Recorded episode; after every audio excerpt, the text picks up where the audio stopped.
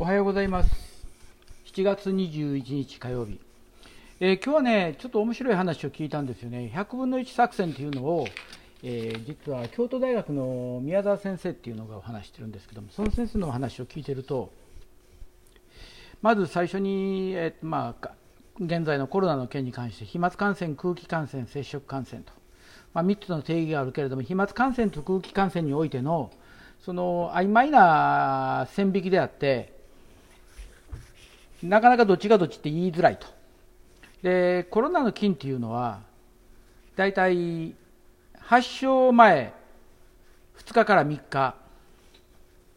えー、それから発症後6日から7日で、えー、減っていくんですね。発症前はまあ非常に少ないから増殖していくっていう感じなんですけども。でこれは疫学データで出ていて。でもう6日、えー、一番そのなんていうんですか？体のピーク来てるのは発症した時がピークででその後どんどんどんどん低減されていくんですね。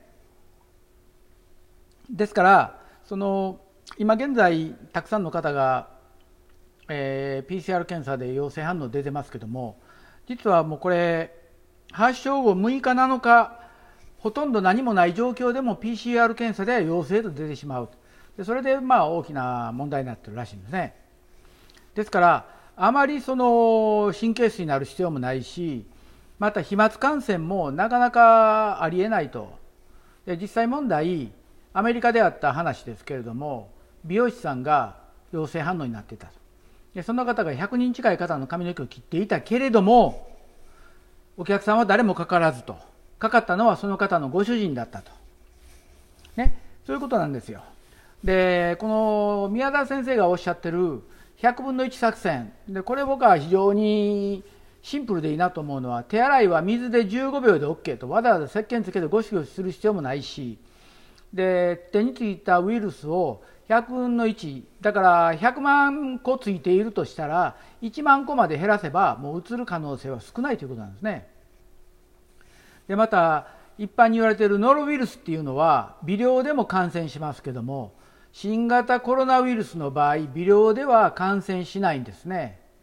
で手が洗えない時っていうのはウェットティッシュで拭くだけでもいいしでできるだけまあ顔は触らないようにと、えー、いうことを言ってます。またずっとマスクしてると熱中症になる危険ありと。実際そうですよね。でまああともう一つはマスクをしてない時っていうのはできるだけ小声で話すと小さい声で。で少しでもまあ顔を覆ってればいいっていうぐらいで。でまた蚊に刺されてもウイルスは感染しないし、えー、汗がついても感染しないと。一番いいのは家に帰ったら手と顔を洗うと。できるだけ早めに。シャワーを浴びる。であとドアノブはできるだけ拭く。エアコンをしてても窓を開けて換気をするっていう、まあ、こういう非常にシンプルなことなんですよね。これだけで十分えー、コロナを防ぐことができると。で よく言われるのは外出中は手で目を触らない鼻鼻を手で触るなはあ、ね、唇触るのも口入れるのも論外と、えー、まあウイルスが100分の1であれば感染しないということを頭に置いといてくださいね。であと酒飲んだら会話するだろうだからうつるんだとか、まあ、そういうのもありえるかわからないけれどもそれが全部一あの一概に当たってるとは限らないと。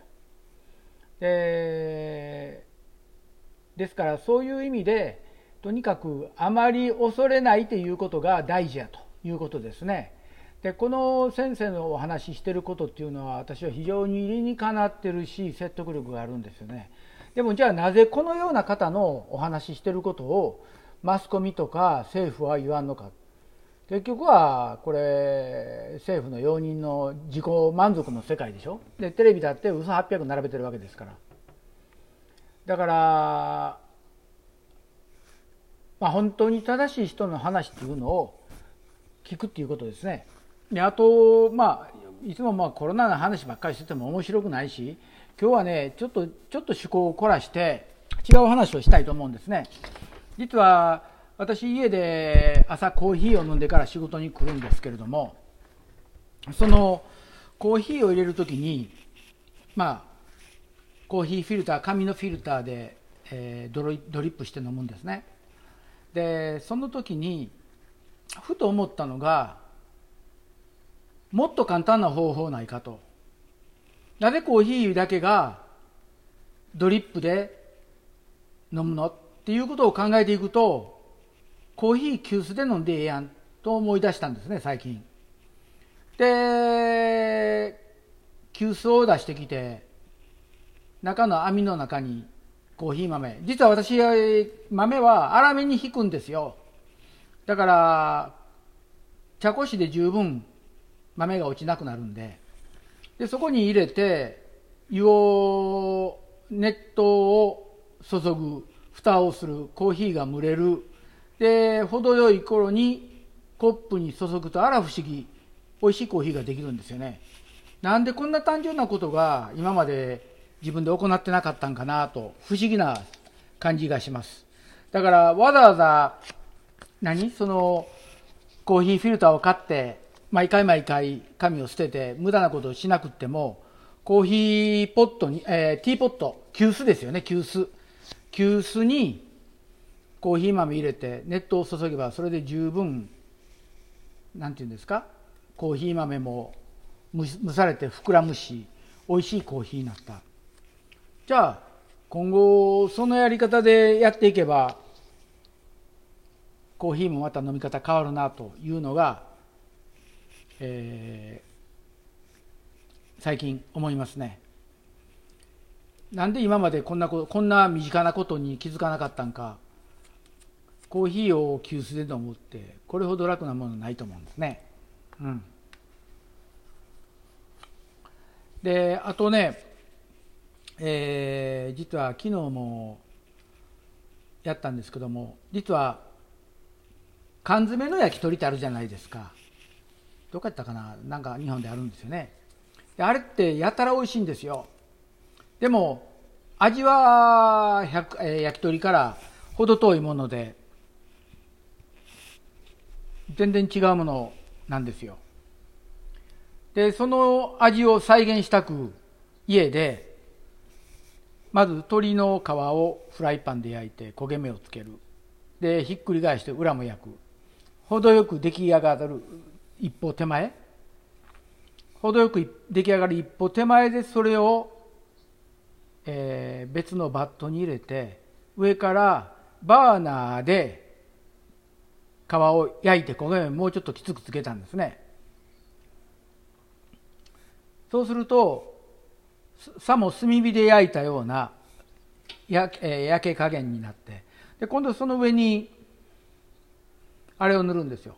焼き鳥ソースでも焼き鳥ソースも面倒くさいから醤油とみりんをちょっと2個煮切ってとろっとさせた感じ。でそれを塗る。でまたバーナーでちょっと焼く。でまた塗る。っていうことを2回ぐらい繰り返してあとその焼き鳥のソースをえ先ほど作ったソースをかけてタッパーウェアに入れて冷蔵庫で一晩寝かして次の日に食べるとあら不思議、えあ人弁人弁だったかなブランド。焼き鳥の缶詰の味になったんですよ。これは美味しかったですね。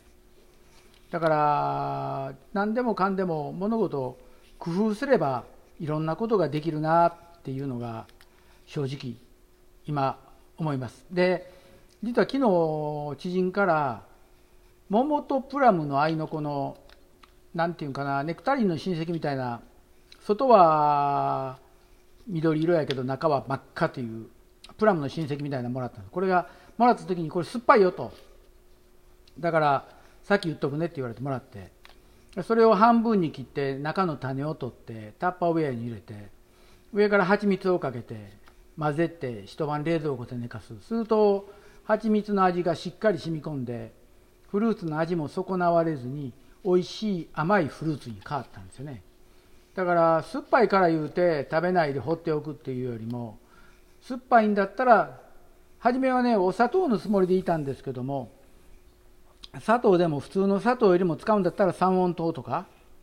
いいと思うんですね。でまあ私は蜂蜜でやりましたけども少しの蜂蜜を入れてそれをタッパーウェイに混ぜて全体に行き渡るようにして一晩置いておくと蜂蜜の甘みがフルーツに入って